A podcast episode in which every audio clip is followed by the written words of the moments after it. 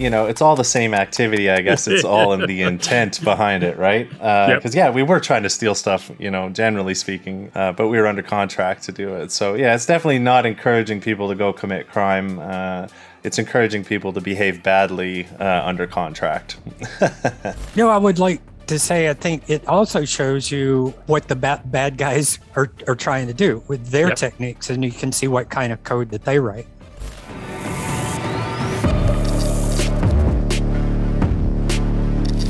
Hey everyone, it's David Bombal back with two very special guests, Justin and Tim. Welcome. Thank you. It's good hey. to be here. If you don't know who they are, they're the authors of this book, fantastic book, Black Hat Python. I've got the original, well, the first edition of this book, should I say. And at the back here, it says the difference between script kiddies and professionals is the difference between merely using other people's tools and writing your own. So I like that. Um, there is a second edition of this book. So, you know, either of you just answer the questions as, as you feel. Um, What's the difference between the first edition and the second edition? What this book does is it takes the first edition with the same ideas Justin had, and Justin wrote the first edition himself, but without me. And it's it's his hacking ideas. Every chapter is a different hacking idea. And what I did was looked at it through a teacher's eyes and tried to add code and uh, reorganize code and bring it up to current standards with Python 3 is when Justin was do did the original, it was Python 2, and that's what everybody was using. So now everybody's using Python 3, basically. And that was a, a, breaking change for Python. And so there was a little work to upgrade it to to port it to Python 3. Um, and also as I was using it as something to teach from um, locally, just uh, to local security experts, I found what my students were getting bogged down with or you know they needed a little help. And so i added some more explanation to the book and also um, at the time you know how security changes so fast. Yep. and uh, the first edition i think was 2015 and windows xp was what everybody was using. And so now most people are using windows 10 or 11 and it, this is only just about the windows portions. There's a few chapters that are windows specific. And so i upgraded those to uh, work with Windows 10 and 64 bit machines, where in the past it was for XP and 32 bit. So it's up to date on the current, right now, uh, computers and software uh, operating system that people are using, and also updates to Python 3 and the new packages.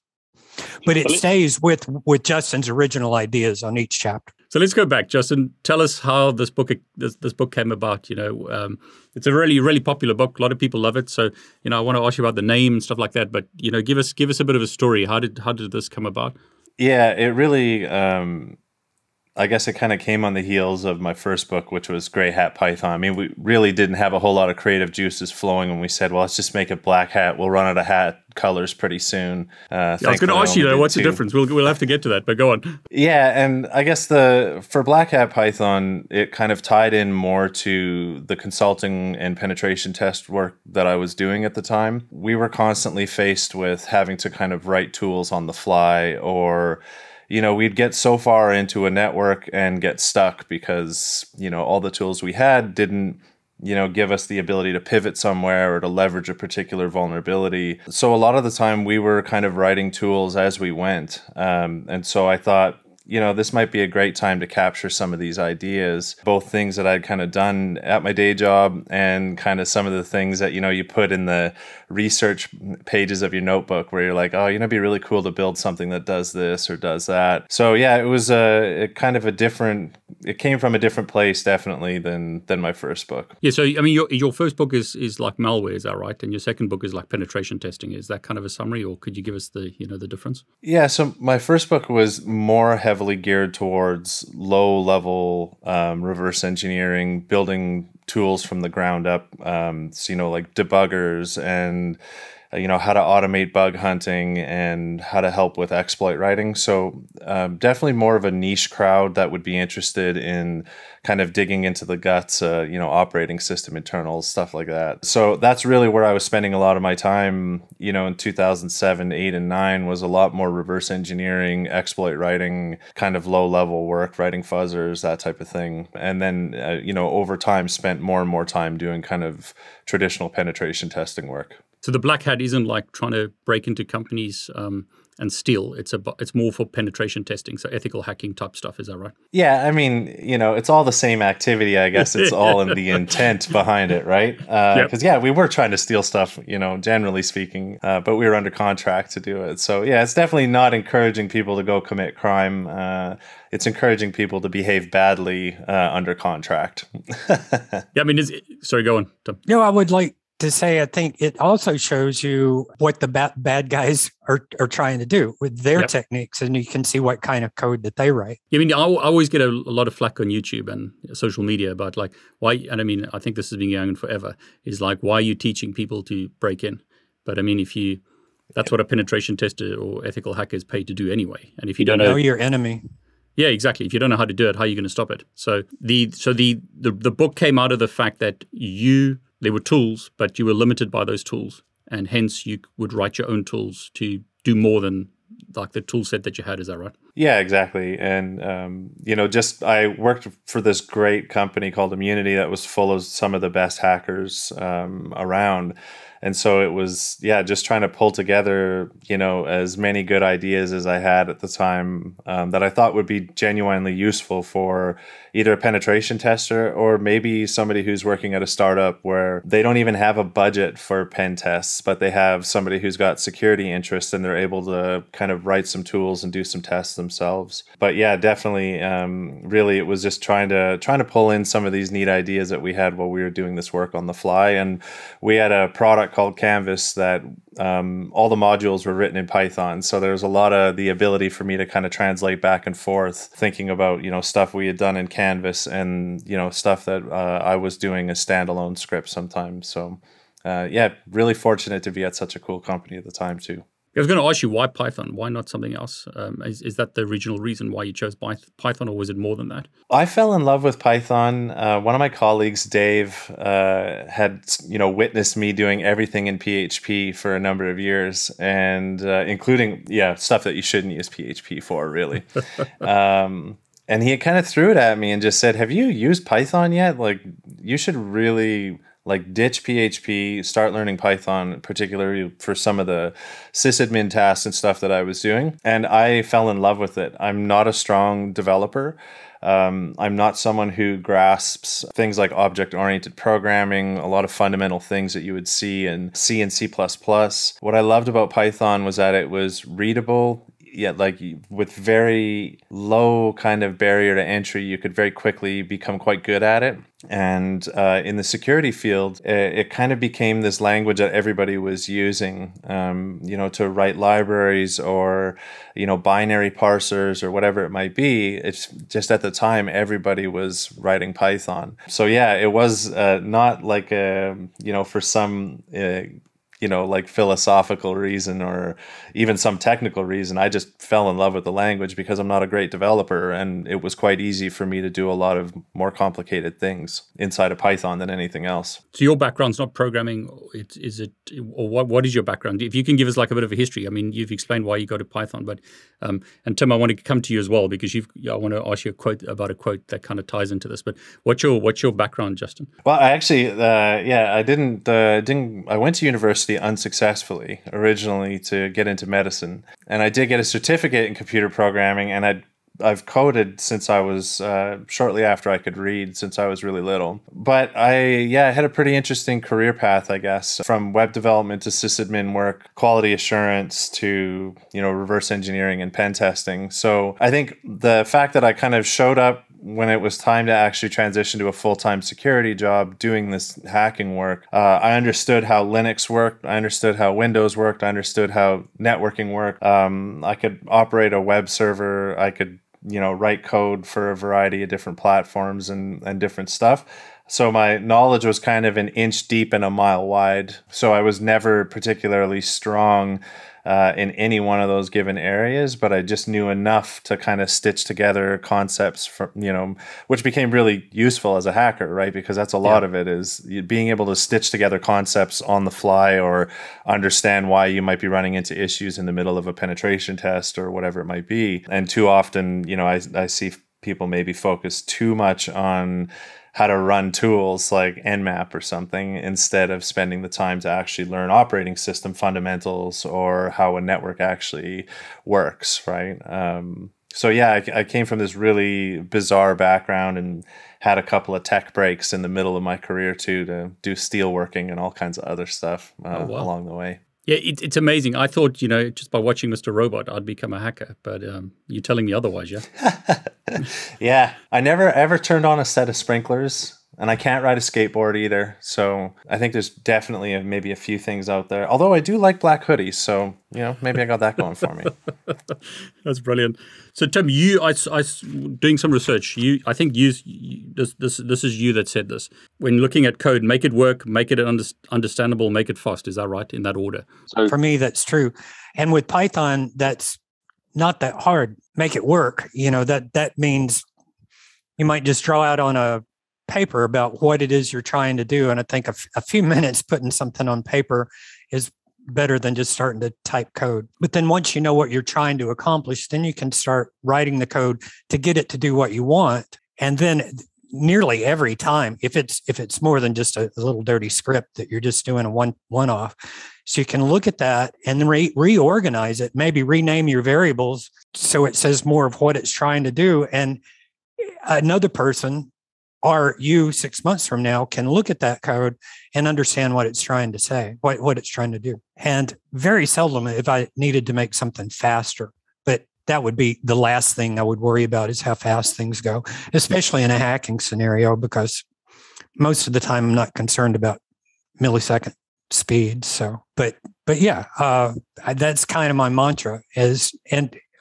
I guess Donald Knuth said premature optimization is the root of all evil. So um, we don't want to try to make it fast to begin with. Let's just make it work. So your background is, is is coding and programming, is that right? Give us a bit of your history and how you got involved in the second edition. Yeah, well, I guess you know everybody that's alive probably has a twisted path. I I started out in uh, sciences and agriculture and went into statistics. And in statistics, they kind of just assumed you would know how to use a computer and you just kind of had to figure it out on your own. So I'm, I'm a little bit older than Justin. I didn't get to start when I was a kid. I started in college and uh, doing Fortran 77 stuff. So, wow. um, yeah, it's been a while, but I really enjoyed working with the with computer programming, and I was a statistician also, but I went more and more to programming until that's actually what I ended up doing, working uh, at a corporation, but I was a Python professional Python developer. So I and also did some publishing stuff with a typesetting language called LaTeX and some XML stuff, but mainly yep. it's been Python. Yeah, you know, you know LaTeX. Well, I can't say I know it well, but I, I know some people love it. Yeah, it, it, it's it's kind of an ad- addicting language. It's very strange, but um, you know, it's another language, and it's it's nice to broaden your horizons if you don't want to just learn one language. But I think Python is such a great one to start with because uh, it's it's pretty easy to understand. You can almost understand what a program's doing just on the first read. Yeah. And uh, then there are all these wonderful libraries, and and that's covered in the book as well. Some of the wonderful libraries you have to make your life a lot easier. So, I mean, would you recommend, I was going to say LaTeX as the first language. No, I'm joking. Would you like recommend Python as your first language? Definitely. I, I think that that would be a great one to start with. Like Justin, I started out, yeah, not with PHP, but with Perl. And uh, yeah. I was doing all kinds. I remember Perl. Yeah. Perl, yeah. oh, my. We all remember Perl. yeah. yeah. And so, you know, I thought, well, Perl is pretty cool. I can do whatever I want to. And then I saw, oh, no, look at Python. It makes it so much simpler to be able to yep. get done what you want to do.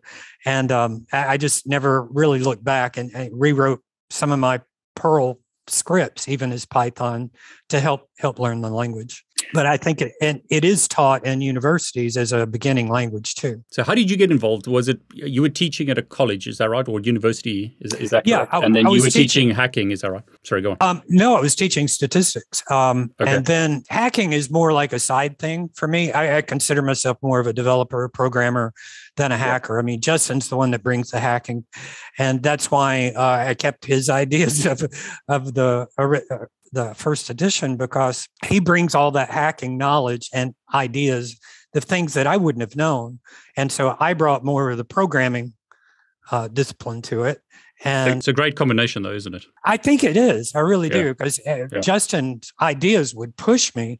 I learned a lot uh, doing the book, um, and most of it was really, really fun too. Uh, just to learn. Oh, I, I know this part about programming, but I didn't know it could be used to do this. Say, take take a screenshot behind the scenes while somebody else is using the computer, keyloggers and things like that. It's just so much fun to make a little tool that can do so much. But this book is it um, is it recommended for beginners, or do you need some prerequisite knowledge to you know to go and get this book? Because I think a lot of people watching this are going to want to get this book. It's highly recommended in the hacking community.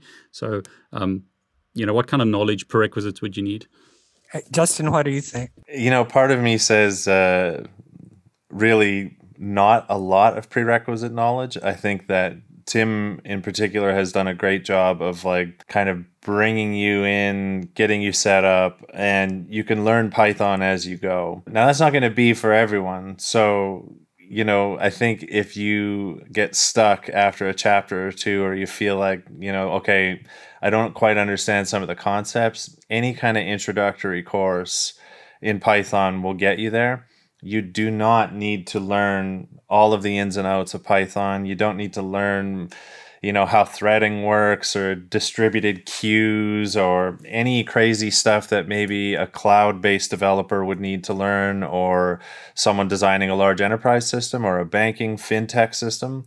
Uh, you just need the basics. How's a list work? How's a dictionary work? And then the rest of it uh, really is just kind of very specific to the task at hand. So uh, by the end of it, you're going to learn how to you know talk to the internet using Python. You're going to learn how to simulate uh, web browsing, all kinds of stuff, uh, and you'll write viruses, malware, whatever you want to call it, um, too. So yeah, I don't think that there's a huge barrier to entry uh, to get going with this particular book. You know, I, I've I've seen in different spheres. Like there, there was this whole push in recent years in networks to to use Python for network automation, and um, I always like to tell the story of me taking a university course.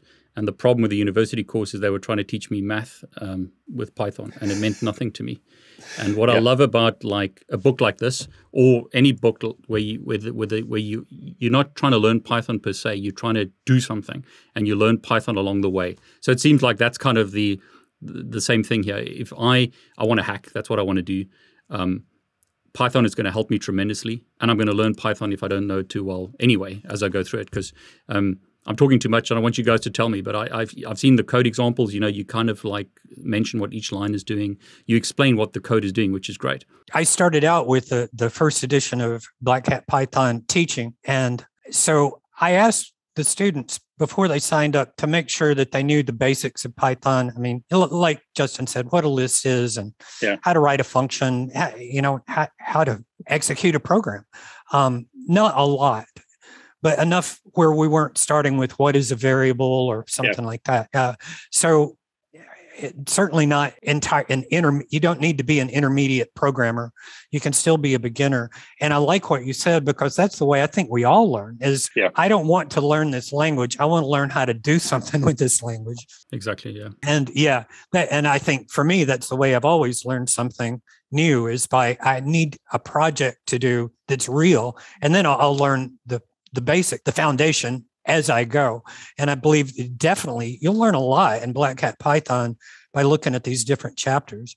I would say if you're just, you know, pretty new to programming, um, chapter five, which is about uh, web scraping, is a really good one to start with.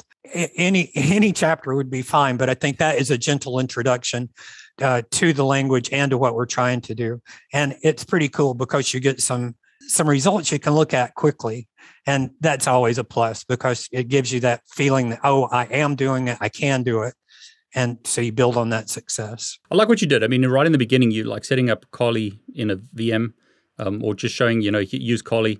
Um, it's a way, it's a, it, it, makes it a lot simpler. A lot of the tools are already built into that. Um, you're basically teaching someone from zero. Sorry, go on. Yeah, no, exactly. I think uh, Justin, that that's the way it is in the first edition as well. And I, that kind of gets everybody to the same level quickly. And so by using these VMs, there, there's so much we don't we don't have to say, well, you have to install this, you have to install that. Um, so it gets everybody up to speed pretty quickly. And then some things they choose on their own, whether they're going to use an IDE or just a basic text editor to write their programs with. It, it, it doesn't matter, but we cover a little bit of that. Let's start a war. Which which is the best IDE? yeah, yeah, go for it, Oh, Justin. no. I had to ask it just to like get the flaming war going. I mean, let, let's put it this way: which is your favorite, or which one would you recommend for someone who's new? I mean, there's so it's so personal. It's like It Vim. really let's, let's let's let's argue about Vim versus Nano. Uh, I remember the wars about Emacs and VI, but um, my favorite is VS Code. And and uh, go ahead, Justin. Uh, I've been using Wing IDE for 16, 15, 16 years now. So I still use Wing, although I do see a lot more people using VS Code. Um, I think they actually took Python seriously at some point in the last five years, whereas before it was kind of an afterthought. And so, um, yeah, I personally won't be switching from Wing. I'll be riding that Wing pony into the sunset for many years to come, I hope. it's like uh, uh, tomato, tomato. It's like a rado router. It's like whatever. It, you know, use what works for yourself. Uh, Exactly. Yeah. And they both they all do the same jobs, the the debuggers and stuff like that. It's just a matter Yeah. of getting to know your tools. Yeah, and that's a, the biggest thing I think that I really like to drill into people too, or students of mine, is that don't worry about writing code, worrying about debugging. Uh, debugging is by far the most critical skill that you have, uh, both as a developer on the security side of things, but naturally also if you're doing malware analysis or uh, you're troubleshooting exploit code or whatever it is, any debugging skill is going to be valuable uh, for a security person long term. So I really like really kind of hammer that into uh, hammer that into people like don't worry about being proficient at writing code be extremely proficient at debugging it tracking down errors uh, setting breakpoints single stepping code all of that is stuff that translates whether you're looking at python or whether you're stepping through um, you know assembly or arm whatever it is that you're looking at it's all the same stuff at some level um, and really important to be able to do it trying to find your mistakes is is is the hardest part often. it's yeah absolutely yeah So when I was going through the sorry, go on. I was just going to say both those tools, VS Code and, and Wing, both have excellent debuggers. So yeah yeah, it, it's definitely worth learning the tools on on that end. Yeah, I mean, you should find the one that works well for you. Is that is that kind of the the moral of the story? Yeah, Yeah, uh, yeah and use Python three because the book's now all Python three. Is that correct? it is. Yeah, I, I don't Yeah. think I wouldn't in, in- advise anybody to start a new project with Python 2, but it's so mm-hmm. helpful to understand Python 2 because there's so much code out there already, hacking code or scripts that you'll find, and it's just nice to be able to look at those and understand what they're trying to do. So in the book, did all the modules, all the modules that you were using are updated? Is that correct? Um, it's all Python three, or did you have to like go back? Because that's always been the problem. There's so much code out there that's Python two. I- I- Did you find that all the stuff's updated and it didn't make your life too difficult, or was it a bit of a nightmare? No, uh, well, I wouldn't say a nightmare, but all of it has been updated except for the part that uses Jython, and that's the Java engine for Python. And that is not, at the time I was writing, it wasn't upgraded to Python 3, and I- don't think it is now. But we use that. I think the Python code really would probably work with 2R3 the way we the way it is in the book. But that's the only thing that we had to worry about. Everything else has been upgraded. Uh, the last chapter was a huge update in uh, volatility volatility. Sorry, that's the last chapter of the book. And unlike Justin, I I, I did that as the last chapter that I wrote um, because I was waiting for them to upgrade their library because they were doing this huge update, rewriting it from I think uh, just from scratch, and th- th- they they had had a huge reorganization of code. So when I was finishing the book, they had finished their rewrite, and so I was able to use what was current. So that was the one that was down to the wire, but but we got it done in time for uh, you know a second edition. That's But all the Yeah, other libraries were fine. All, all the other libraries that we use have either been updated or supplanted since uh, the first edition. So everything is yeah right right up Sorry, to the on. top. They were updated right up to the the moment that we were publishing. My favorite, I would, I must say, just because of my background, I suppose, is these the the net the networking portion, which you do right in the beginning. Um, but I think that's just me being biased for for my background and using Scapy. I um I created some YouTube videos where I'm like inserting routes into BGP using Scapy, and I, it was such a nightmare because Scapy seemed to either the documentation or stuff wasn't updated correctly for Python 3. So I think what's great about what you've done here, apart from many things, or in, in, in addition to many things, should I say, is um, you've given code that people could just download, and they can download that directly from publishers, all right? Exactly. At nostarch.com, um, they can download the code there, and it should work just as it is in the book. Um, so tell, so sorry, go on. Yeah, I was going to say about the networking. It, the the first real coding chapter where you create a TCP server and it, different things on that level. And it seems to be a very popular chapter in making a, a clone of the Netcat tool. And so whether you use Netcat in your work after you read the book or not, you'll understand how Netcat works um, because you know you've just created something that does the same thing. And it might not be as flexible as netcat but it but you can see the underpinnings of what what that tool is trying to do scapy i liked a lot and there were that was a that was a lot of new learning for me i didn't really know scapy and it's that's an impressive library yeah i mean how did it feel for you coming from like the de- developer side now getting into the networking sort of the lower levels was it quite a quite a learning experience or um... it definitely was yeah and I'd say I learned on every chapter, I learned something new, but especially with the networking, because before I was more or less a user of networking tools and I didn't understand how they worked. But when I went through what Justin had did, and obviously when you're you're teaching it to your students, you you better be ready for questions. Um, I, I did learn a lot, and especially that that first real coding chapter when you're making servers and clients, and that netcat replacement, and a, and a proxy server as well. There's a ton of stuff in that chapter, and it's really really interesting. And the other one I liked a lot was make when we made our structures to hold an IP packet or an ICMP packet because you're defining down to the bytes of what's going through the net. And so that was really fun for me to see all that stuff that's going on in the network, how it's structured and how we can destructure it in our programs and then get information from it. So apart from, from from that, are there any other parts that you like really want to talk about that where you've had like a lot of great feedback or that you just really enjoyed? Like I'm trying to get some ideas of like the cool projects. We've spoken of like Netcat, um, Scapy. Any, any, any other examples? I, I, like web, web scraping is great. Any other examples? I mean, I, I can go through the chapter list, but that's a bit boring. Tell us about some yeah. of like the the cool projects that you that you've got in the book. I I think, and I'm pretty sure Justin will agree. The one on the GitHub Trojan is really really cool and what's contained in that chapter just has like some toy things you could put on a let's say you've compromised a machine and you're putting this github trojan putting a Trojan on the machine, you can configure it to do different jobs and put it in your GitHub repository what the results of that of those jobs are. And so that is really cool. But some of the other chapters that come later could be also used with that Trojan, like the screenshotter or the keylogger.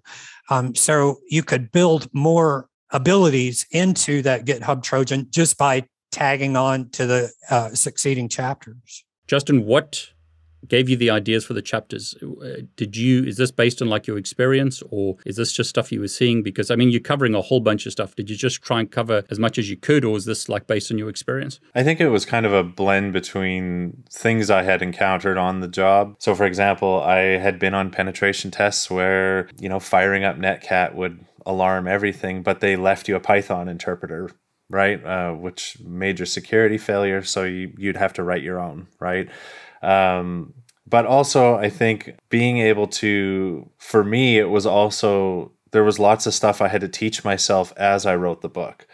And that was kind of by design so that um, I could mitigate and kind of manage some of the burnout you feel when you're writing. The GitHub Trojan was kind of this blend of both ideas and kind of, I thought, you know, this would be fun. And, but it wasn't something I had written prior to the book. It was something I had to, you know, learn and write as I went at the same time.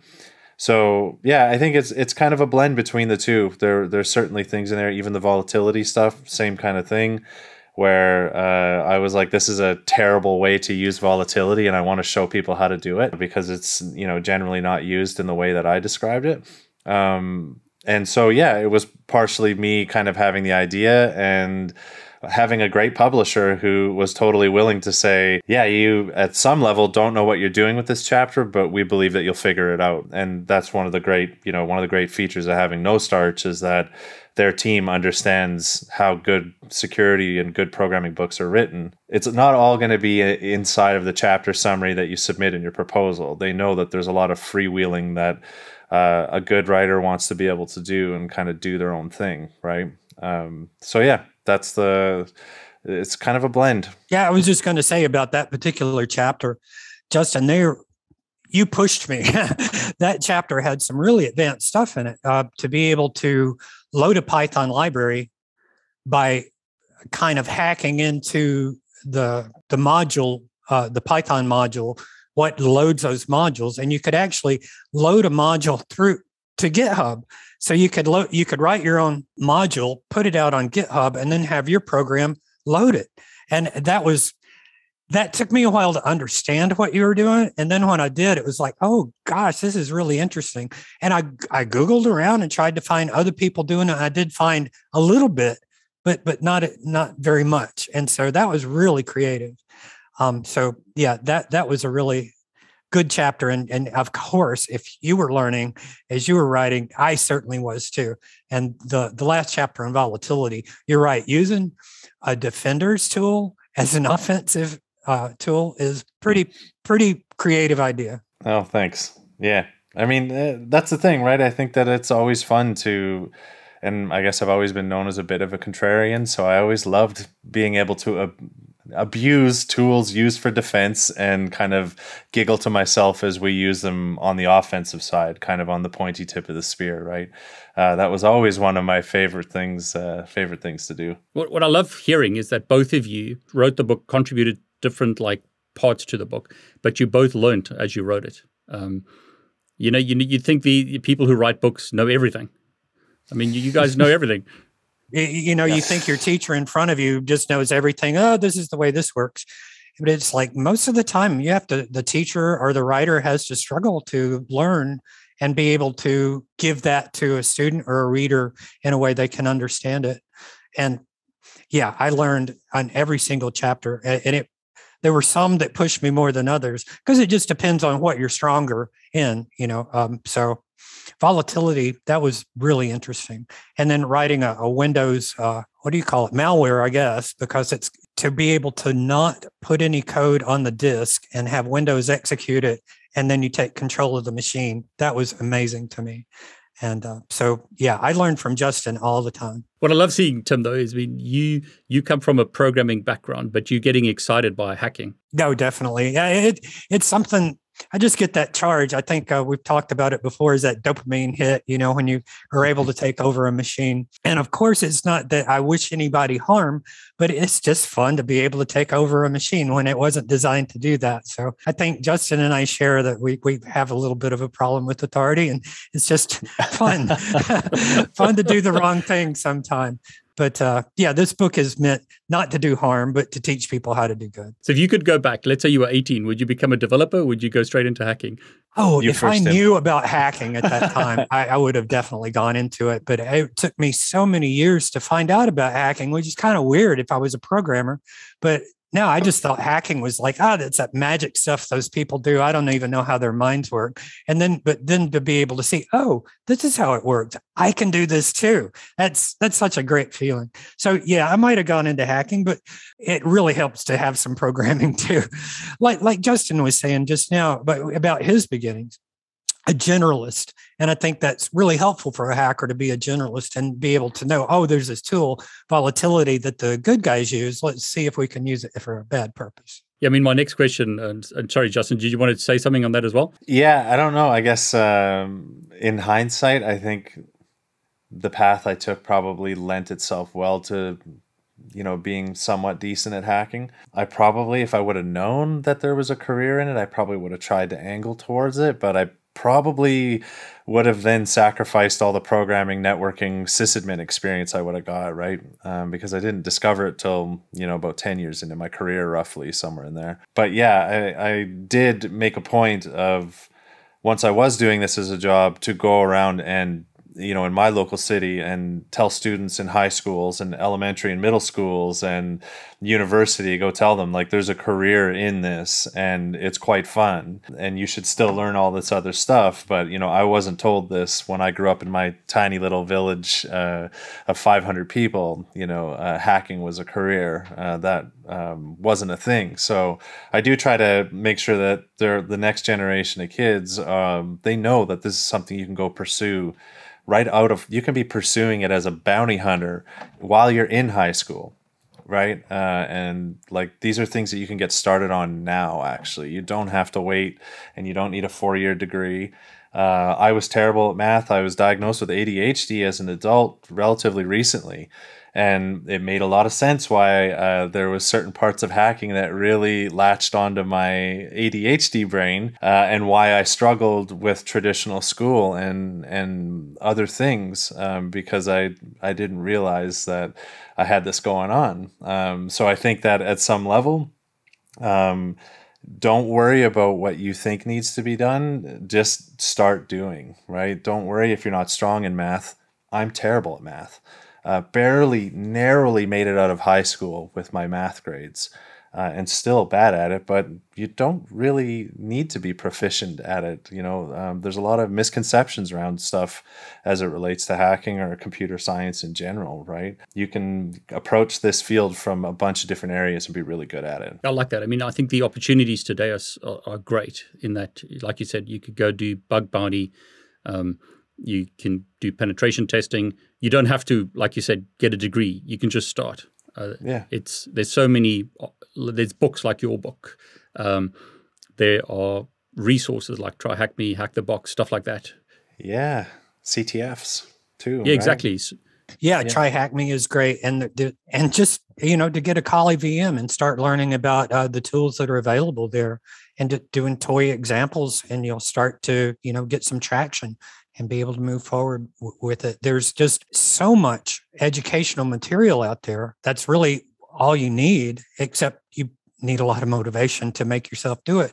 But if you're having mm. fun and able to actually do something that makes you happy, you know, then that that can feed your motivation. But another con- controversial question, because I've got to ask these. Um, some people say you can't be a good hacker or a hacker unless you know how to code or program um, in Python or something. And some some people say you you don't need to.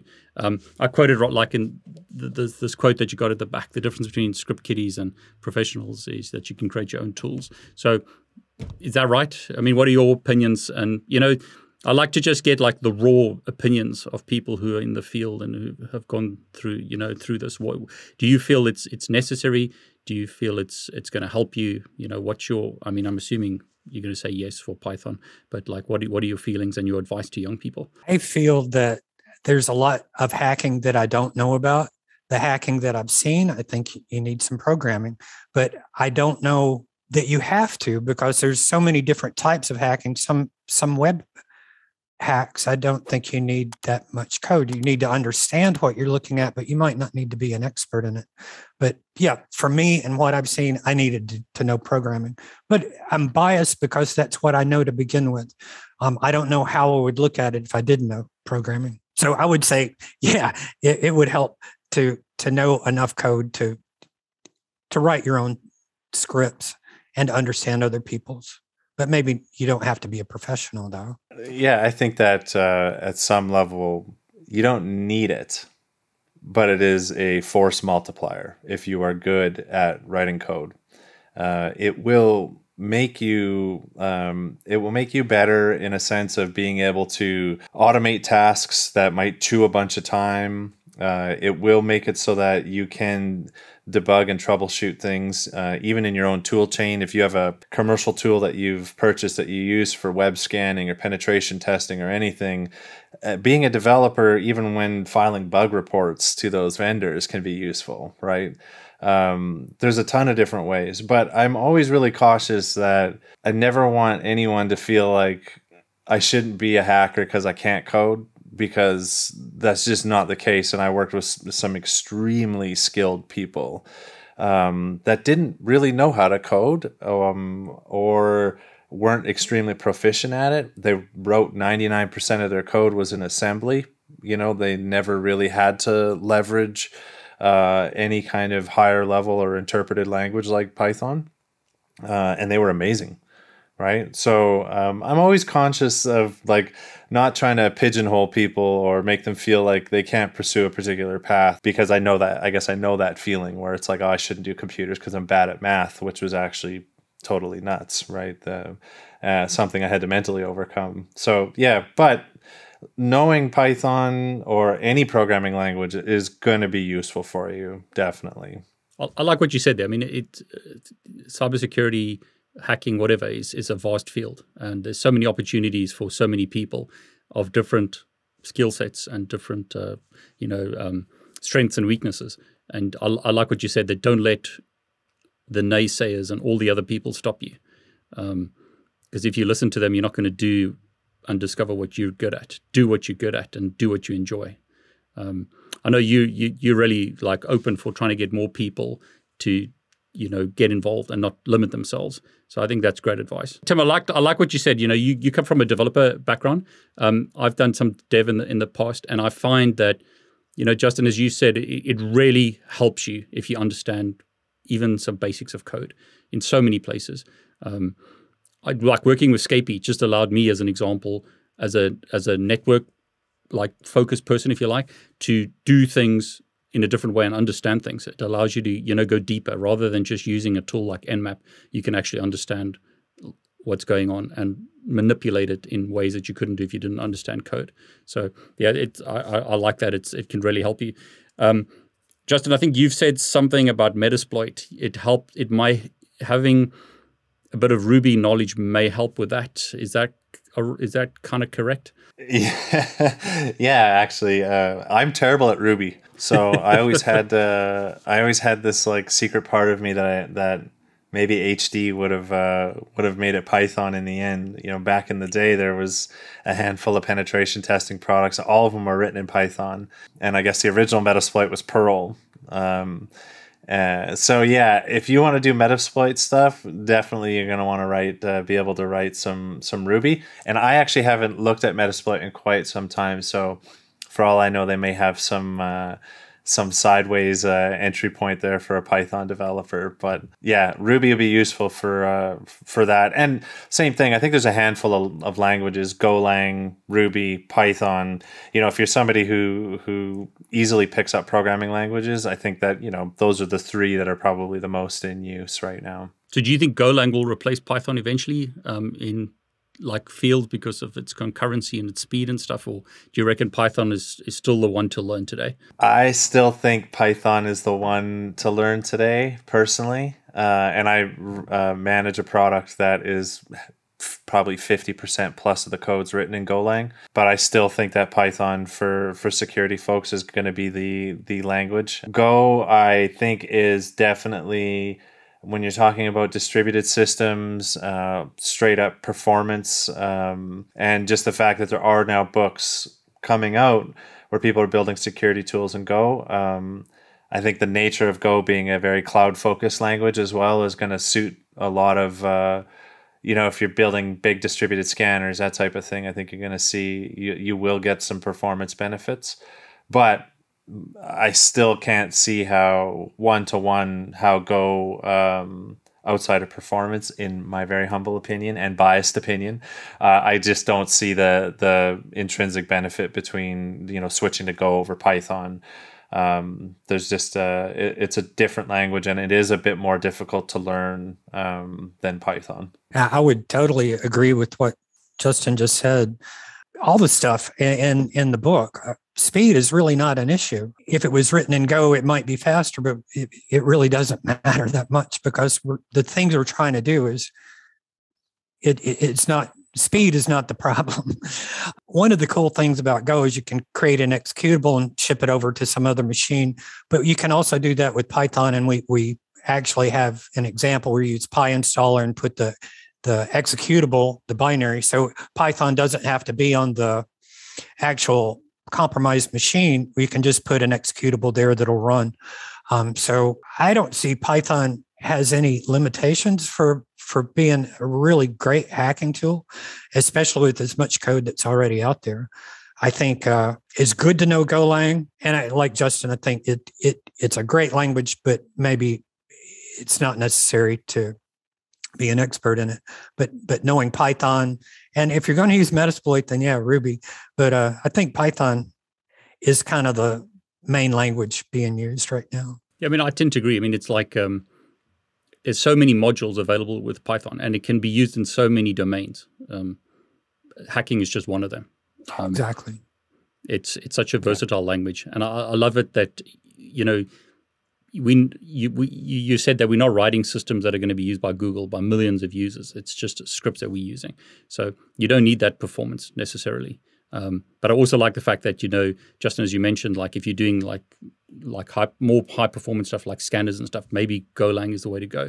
So, which would just remind me the language that you would recommend that I learn if I'm new to this is start with Python. Then would it be like Golang is my second language, or what would you recommend? Like, give me three, or you know, kind of like a path of what what should I learn, or is it just Python? No, no, I would say JavaScript. You need okay. to know JavaScript and Python, um, just because there's so much JavaScript code out there that's vulnerable, and that's really all I I can say. That those were the two main languages that that I used. Uh, but Justin, what do you think? Yeah, I was going to say uh, Python JavaScript and like um, you know Node kind of npm, understanding that whole kind of ecosystem, and then f- after that, I think that you know whether it's Ruby or Go or whatever, those are great, nice to haves. But I think for the modern kind of attacker, um, you know, understanding understanding that JavaScript, um, and and again, that was you know I learned that pro- I think before Python.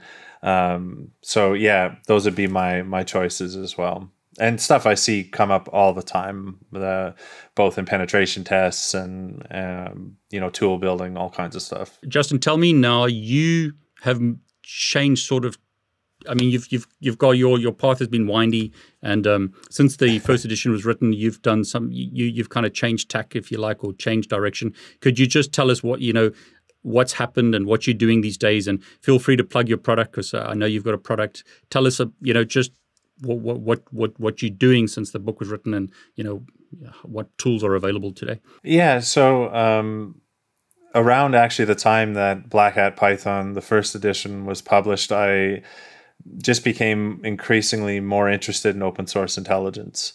So at the time, uh, I had a huge interest in um, counterterrorism issues, and there was a lot going on in Syria and Iraq at the time as uh, ISIS was really leveraging social media and uh, pushing propaganda. You know, things that we're pretty familiar with now, but um, you know, uh, eight to 10 years ago was actually some pretty new tactics for groups like this. And I found myself spending time writing code to crawl through Twitter and identify people of interest and uh, building, you know, image recognition tools and all kinds of stuff that really, unless I was on a social engineering engagement uh, or doing some reconnaissance, uh, was really diverging further and further away from kind of the pure offensive security that I was doing. So um, in 2015, I decided to kind of uh, go out on my own. Uh, my wife and I started a business, and you know, I started blogging about writing tools for for OSINT. You know, whether it's blockchain related stuff, whether it was you know mining out metadata from the Wayback Machine. Um, I just found this stuff a lot more interesting. And along the way, I was also doing a lot of consulting. So I would assist companies that were doing investigations, uh, DFIR related stuff. And I would be writing tools along the way and, and kind of assisting in kind of dealing with large, unwieldy data sets. And um, I was doing kind of more traditional investigative work. And, you know, I shot myself in the foot once uh, while I was researching some, uh, some bad individuals here in Canada and uh, and didn't preserve and didn't keep screenshots and didn't take good notes and uh, then you know that's where the our product Hunchly came from was uh, I was kind of pissed off at myself and said I need to build something that solves this. So tell us a uh, story. Sorry to interrupt. It was, there were guys that went to um, to to to Iraq or somewhere. Is that right? Can, tell us the story because I remember you, like you said, you were pissed off about it. Tell us, you know, why you were pissed off. Yeah, so there, there's a couple of individuals here in Canada at the you know at the peak of the the war. You know, we'd have what was called foreign fighters, and this is the same thing: U.S., U.K., anywhere yeah. where people were leaving our countries and heading to Turkey to then get into the war zone and fight uh, alongside. Uh, well, uh, mostly we were concerned, obviously, I think, um, with folks joining ISIS. And so these two individuals um, were here in Canada, and I had found them through one of my crawlers. And not uncommon at the time, there was a ton of people who were kind of, would kind of pop up and then disappear on social media. Um, that might be flying, you know, the the black flag or whatever it might be. So uh, one night I was laying down to go to sleep, and uh, I flipped my phone out and uh, there was a news story from a major Canadian newspaper, and it had uh, their picture on it because they had left and gone over to uh, to Turkey, and of course. Now, people, the authorities here in Canada were looking for them. So immediately I jumped up, headed to my laptop because I'm like, I recognize I recognize these two guys right away. I hopped on my computer and uh, all their social media was gone. So their Facebook accounts were gone. Everything was just gone. Uh, I had no screenshots of the stuff that they had put up leading up to them leaving. I had no kind of no documented history or anything uh, as to why I even knew who these uh, who these people were. And it yeah, it wasn't a great feeling because I I realized that I was fallible. I was uh, somebody who I thought was pretty diligent, and in the end. made some pretty silly mistakes and you know i, I realized that um, I needed a tool because if I was doing this, there's probably other people who ran into this issue. Um, so yeah, I, I built Hunchly. It wasn't even named Hunchly. It was this kind of horrifying collection of uh, uh, extension code and Python, and uh, it just basically captured every page you browsed to. There was no way to even go through the material after it captured it. You just had to grep uh, in your terminal to kind of hunt through all the stuff you captured. But then, yeah, I mean, through that lesson learned uh, as I was doing consulting work, it, we would get to kind of report writing phase in projects, and I always had the materials. I always had screenshots. I always had the stuff that people were looking for, and eventually, people I were, was working with were like, "How do you always have like? Do you screenshot everything? Like, how do you? How come you always have this stuff?" And I, yeah. you know, kind of explain, "No, I have this like." crappy collection of code that's running uh, that's doing it for me because I shot myself in the foot and now I don't trust myself to to be a good uh, documentarian, right? Uh, so yeah, then people were like, "Well, can you install that on my machine?" So I would literally be like, you know, throwing stuff into Google Drive and doing these remote desktop sessions to get Python installed and all of this. Um, and I started to wonder. I'm like, I wonder how many other people have this problem. So I started asking around in the community, and, and people were kind of re- responding back with, yeah, like I have that problem.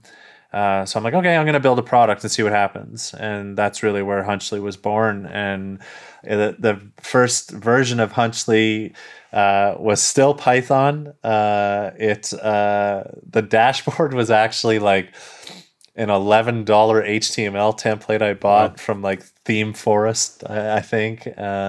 I, I, probably have the receipt still somewhere. The logo, even the Hunchly logo, which is fairly identifiable now in the OSINT world, that was like a logo I snagged off of 99 Designs, I think, for $100, uh, something like that. So it was literally, I was just trying to get that MVP built and was pulling together whatever I could. Uh, and that's where Hunchly came from. And now I have a much better team of people who do a much better job of you know actually building a proper product. But i love the story. I mean it's it's that whole thing why learn to code? Because you never know where it's going to help you.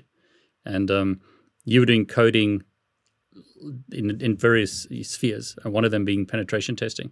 But then you pivoted if you like into osint. And yep. you used those skills and you took them with you and you could build a whole product. It's that whole thing, you know, give a give give someone a fish and they eat for one day. If you teach them to fish, they can feed themselves the rest of their lives. I I'm a big advocate for learning to code and. You, you know, Tim, I'm the same as you. You know, once you learn, to, once you've done dev, you, you, you can never look at the, the world the same way. And Justin, I mean, your mm-hmm. your story is a great example of that. So, um, you pivoted from penetration testing to OSINT and built this tool and then built a business from that. Um, why OSINT? Is just more interesting or you needed a change? Uh, why, why do you enjoy OSINT versus like traditional penetration testing? That's a great question. I truthfully, I felt um, at the time that I could do a lot more good um, through OSINT. Yeah, I felt like I could actually do something or help close cases or um, find information that had impact immediately. I, I found at that point in my career, a lot of the work I was doing was for large financials. And so at some level, you would hack into something, you would, you know, write your report, you would have the, you know, the follow up meeting with the security team and the developers. Um, but you really didn't feel like you knew where the actual end impact was, right? Yeah. Yeah. You didn't feel like, at some level, for me at that time, I, I started to lose touch with, you know, I'm helping to protect people's investments or whatever it was. Um, when there were these human rights atrocities going on, when there were uh, serious concerns uh, around terrorism, there were uh, you know things like climate, a whole bunch of things where I saw open source intelligence is this way that uh, there's like some measurable impact.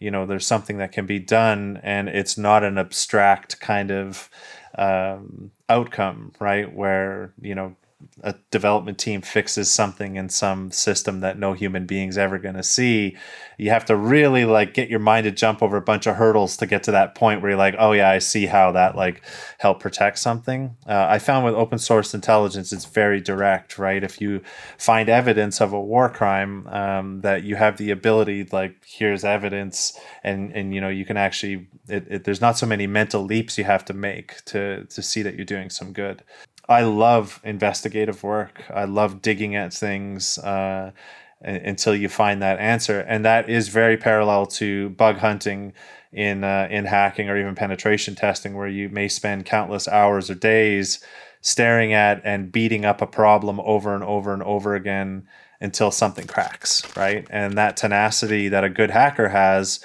translates incredibly well to open source intelligence to just be tenacious and and be willing to continue chasing stuff down until you get the answers you want. So tell us some of the stories. I've heard some. I don't know if they've changed since you've done other podcasts in the past. Have you got like one or two like stories that are close to your heart or that you thought were wow? I think that there's there's definitely been there's been stories that have come back from our customers around Hunchly that are probably the closest things uh, to heart. Um, cases where innocent people were released from jail because evidence was preserved that showed that they were innocent. Where people were um, ultimately caught for crimes they did because our tool captured something they said online. I think those those are always the things for me where, particularly as a technician, it's nice to have the human element behind those stories. Yeah. I think. Uh, you know, on the investigative front, I've been really fortunate to be involved in anything from corporate espionage investigations to you know assisting a-list celebrities in um, tracking down uh, threat to life you know where um, I, I think I've just been really fortunate um, and lucky like it really just really lucky uh, throughout all my career to be exposed to all of these different uh, all these different angles and all these different kind of uh, industries and people. But I don't I don't have anything that's really leaping out at me as a as a as a war story that uh, over you know I think there's a whole collection of stories uh, along the way. You'd have to write a book. No, no more books. I said I would never write another book after the first one. and then after the second one, I was like, I can't believe I did that and like even in the last six months i've contemplated writing a third one and i'm still like what is uh, there's got to be something wrong with me somewhere right?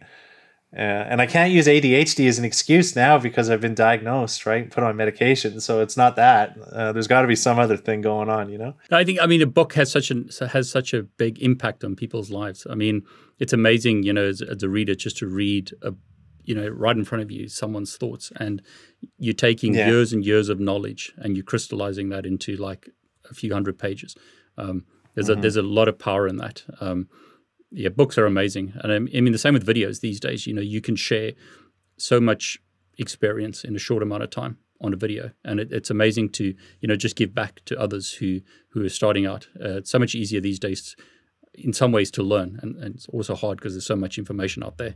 Um, no, it's great. I mean, so Hunchly is is is basically in the background is saving all this information because I think some of the stories I've heard is, you know, someone goes and deletes their social media or tries to hide stuff, and your tool is saving all of that. Um, and it's just running scripts and stuff in the background. Is that right?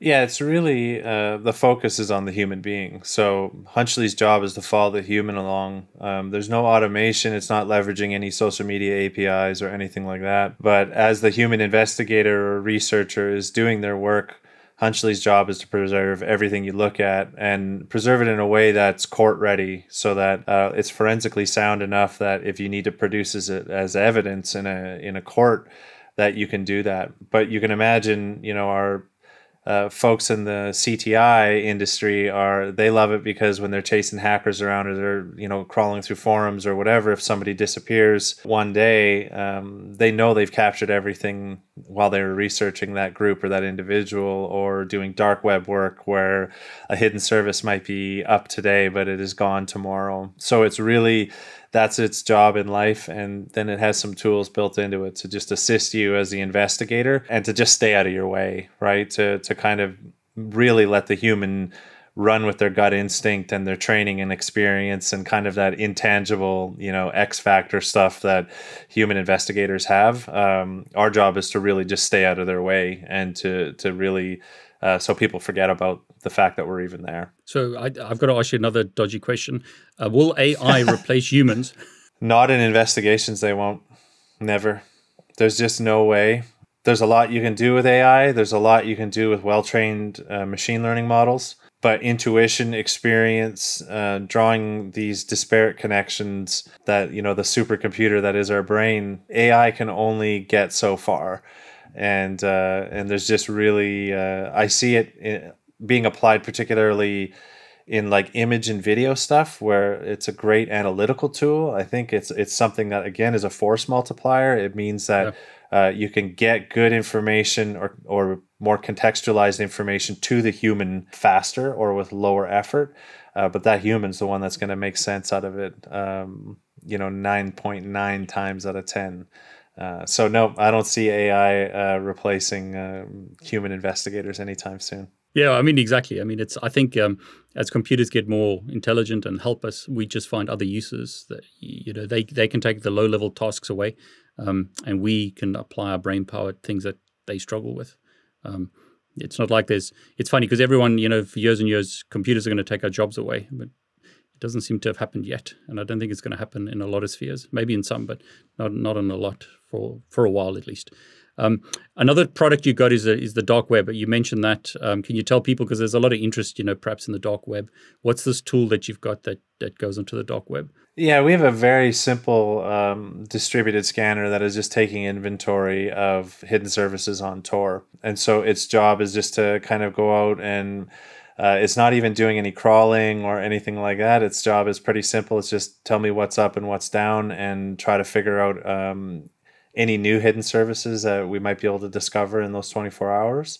The idea was to kind of give this very low barrier to entry for people getting into dark web work.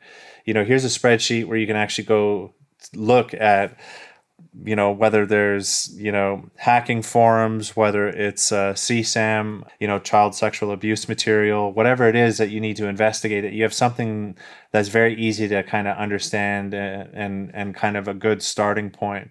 It will never replace uh, amazing services like DarkOwl for example or commercial services.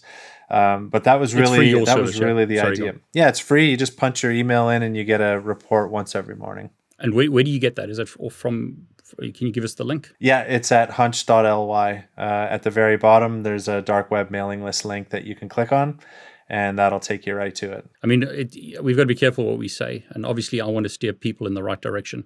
But if I want to investigate some of the dark web, I could get that list and it'll give me some websites that I can go and uh, look at. Is that right? Yeah, it'll give you a place to start, right? And it kind of gives you the title of the hidden service too, so you'll know if it's something you should avoid, right? It it is illegal in I believe your country, mine, and Tim's to even view, you know, to view a, um, abuse material, uh, which means that it, you know if you see it in uh, labeled as abuse material in the spreadsheet, it's very clear that it's abuse material. You go browse there and view it, you've probably broken a handful of, uh, of laws. So we don't filter the results. We don't uh, remove certain things from the results or anything like that. So uh, it's really worth you know paying attention to that. There are also people who have guides out there on how to do this stuff safely. You can disable images, for example, uh, in Tor browser um, or your you know any other browser really. Uh, you can disable images so that when you're out there doing this stuff, that you don't accidentally you know run into something you wish you hadn't. But yeah, it's totally free, and we have an archive as well. It all gets filed away in Dropbox. We have an archive of every spreadsheet for the last four or five years since it started running. Uh, and so we are also hopefully the next six months going to be rewriting and kind of redoing some of it and um, kind of modernizing. Uh, it, it's actually like it's all Python just running away, but it's actually been its uptime is measured in years. I'm a little scared to touch it, but uh, it is time for it to get a bit of an upgrade. But I mean that that once again just shows you the power of learning a programming language like Python because you can apply it again in so many disciplines. You've written these wonderful yep. tools, some paid, some free, that people can can can use to improve their their, their lives in the work that they do. Um, and that started because you learned Python in one sphere, but then you've just pivoted into another. So, Tim, what are you up to these days? Are you teaching um, Black Hat Python, teaching people to hack? What are you doing? I am not uh, near as interesting as Justin. Um, Not true. well, um, I actually retired uh, last year, uh, so okay. I'm not not programming. Um, I've been very interested in doing work as, like Justin was just talking about, um, trying to detect misinformation, uh, setting up uh, some AI models, and so I like so you so you're out there to prove Justin wrong, is that right? No, no, no. what I actually found was that Justin's right. Um, well, that's not something that gets said very often, by the way. my own take on it is uh, we we need more than AI to be able to solve this problem. it, it is a huge problem, and like Justin, I wanted to do something where I could help, and you know, it looks like the world is on fire, and I wanted to be able to do something to help and I thought that was a way. And I, for me, that's that's not where I want to put my energy right now. So I'm kind of between ideas. Uh, I'm still looking for ways that I can make the world a better place using what I know, and that is mainly programming. Um, and so I'm just continuing to pay attention to what I see and and try to find a, a new idea when it when it comes. We we, we got to convince you to like do like training more like courses or um, YouTube videos or something where you teach people because I think there's in my experience there's always a need to teach people stuff that you, that's in the heads of the people that have walked the road before if you like or the experience. I think that that's a really good suggestion and the thing that that kind of stops me is there's so much good material out there already that I don't think I can improve on it. I mean, I really think there's some wonderful material. Um, especially with hacking. There's so much out there that you could bring yourself from knowing nothing to an, a, a real expert just by following this education that's free. And uh, you see, I, have always got a counter to that because I think everyone has a voice and everyone has a unique perspective. And that's why uh, I always encourage people to you know share. What's that old old thing? There's always everyone has a book in them. Is is that right? I think that's the that's the, the, the old way of saying it. It's like everyone's got something to share. Um, so yeah, I'd encourage you, please, you know, create something and um, put it on YouTube, put it somewhere that you you share because. Um, you know, maybe you should start teaching some of these old languages because the, the world needs younger people to learn to learn these older languages, right? Well, bring back I don't Fortran, know, like LaTeX. Yeah, exactly. I don't know about about that. I mean, I, have tried to uh, proselytize LaTeX use, um, but it's a very strange, hard language, and uh, I think people are pretty satisfied not to know it. But it's, it's funny that you joke about Fortran because there's so many. I think there's some of the some of the best paying jobs today are Fortran jobs because COBOL, the previous generation or COBOL, yeah, because it's like uh, people are retiring and um, the older generation is is no longer doing it. So we need younger people to to program. Well, that's true. And our uh, math libraries are a lot of it is written in Fortran that that we use in our own programs. I want to thank both of you, you know, for talking to me for so long.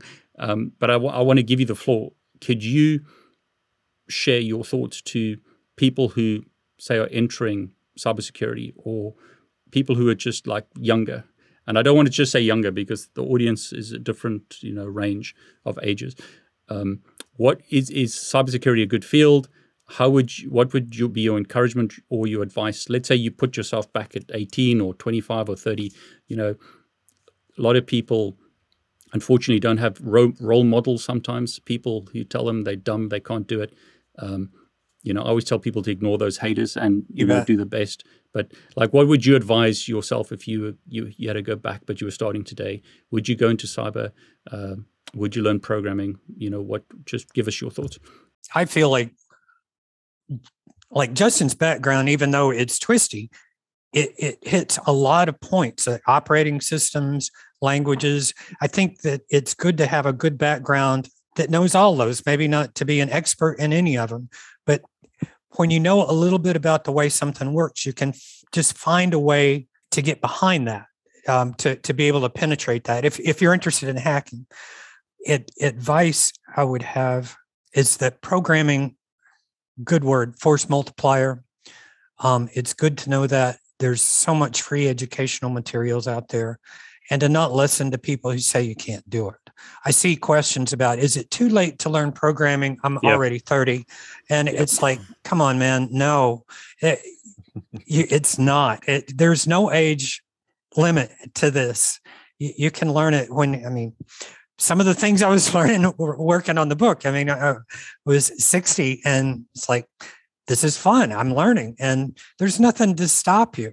They they can't stop you from learning. You know, you can learn at any age, and it, it's not it's not like you might be better when you're learning a, a, foreign language when you're a child but you can you can still learn no matter what age it is and you can learn how to do stuff and see the results and i think that's one of the best things about hacking is you can see the result pretty quickly and so you get that feedback that maybe a dopamine hit of doing something successfully so I, I give the rest to to justin here because he's he's the one that knows the hacking world my response might be a bit uh, surprising actually so what i would suggest to anyone whether you're interested in cybersecurity or hacking specifically if and if i was to look back on uh, if I could have a conversation with younger Justin. Before you worry about programming or networking or any of that, my suggestion to young folks is first invest, truly invest in your mental health, number one. Um, I, really, the sooner, and I say this to as many people who will listen to me, every human being on earth benefits from therapy. Every human being. Uh, hacking can be a mentally challenging job. It can be a job that seems to have unbounded frustration. Uh, it can be a job that can feel thankless for days on end before you get a major break and it's all worth it. It can be punishing for your mental health at times.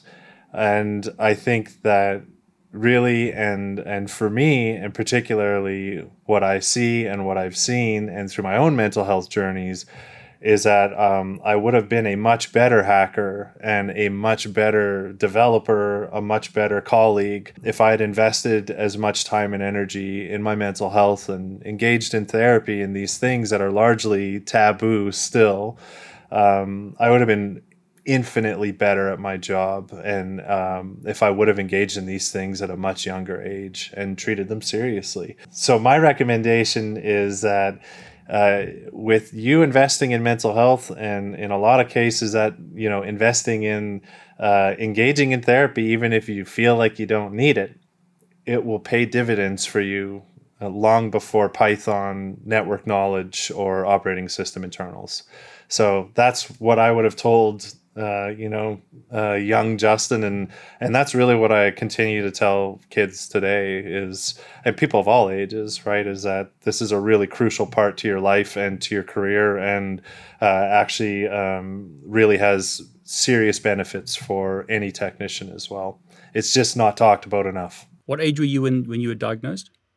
Which age? ADHD, last year, right? Uh, last year actually. So very well into my career. But uh, you know, as a young person and uh, someone you know um, not so young anymore had battled things like anxiety and depression and didn't understand how to cope with a lot of these things uh, and ha- someone who now advocates for therapy for as many people as are willing to listen to me. It's it's one of those things that you don't realize how things like uh, anxiety or depression or even things like ADHD, just how deep they they run into the things you do day to day. And there are also real fears and and I have these discussions. Often I'll give an, a university presentation and I'll always have a student or two approach me afterwards and say, you know, I I was diagnosed with ADHD and you know I was worried that this would impact my performance or if I went on medication, you know, things like that. And I think that the reality is that just people are not talking about these things enough. They're not talking about anxiety and depression uh, because they want to talk about technical stuff and and they want to talk about you know I think there's a certain level of you know ego that um, it makes you vulnerable when you tell people that yeah you know I have ADHD and I've battled anxiety or depression. I think uh, people are sometimes a little afraid to be vulnerable like that um, it's also because the social media landscape's pretty unforgiving most days right uh, so yeah, it's is really like for me. I think uh, these are really critical things. And uh, when you're 39 and you get diagnosed with something that you then look backwards and say, "Holy moly, that actually impacted a lot of my life." Uh, it's also important for people to know that, like, you know, whatever age you're at, if you feel like you're dealing with stuff that uh, you you can't you, you know it's like you feel like you're too old or whatever to, to make a change or something uh, positive is going to come from and I can assure you that uh, you're never too old or too young and um, investing in your mental health is it will pay dividends far more than any other thing in your career by far it's a, it's it's amazing to hear that because I uh, there's another there's a there's another guy I really respect, STÖK, who's a, a, bug bounty hunter. He's he's also recently changed, but he did he, he was quite well known in the bug bounty um, sort of world, and he said exactly the same thing. He was recently diagnosed, um, and he said it changed everything for him when he understood a whole bunch of stuff.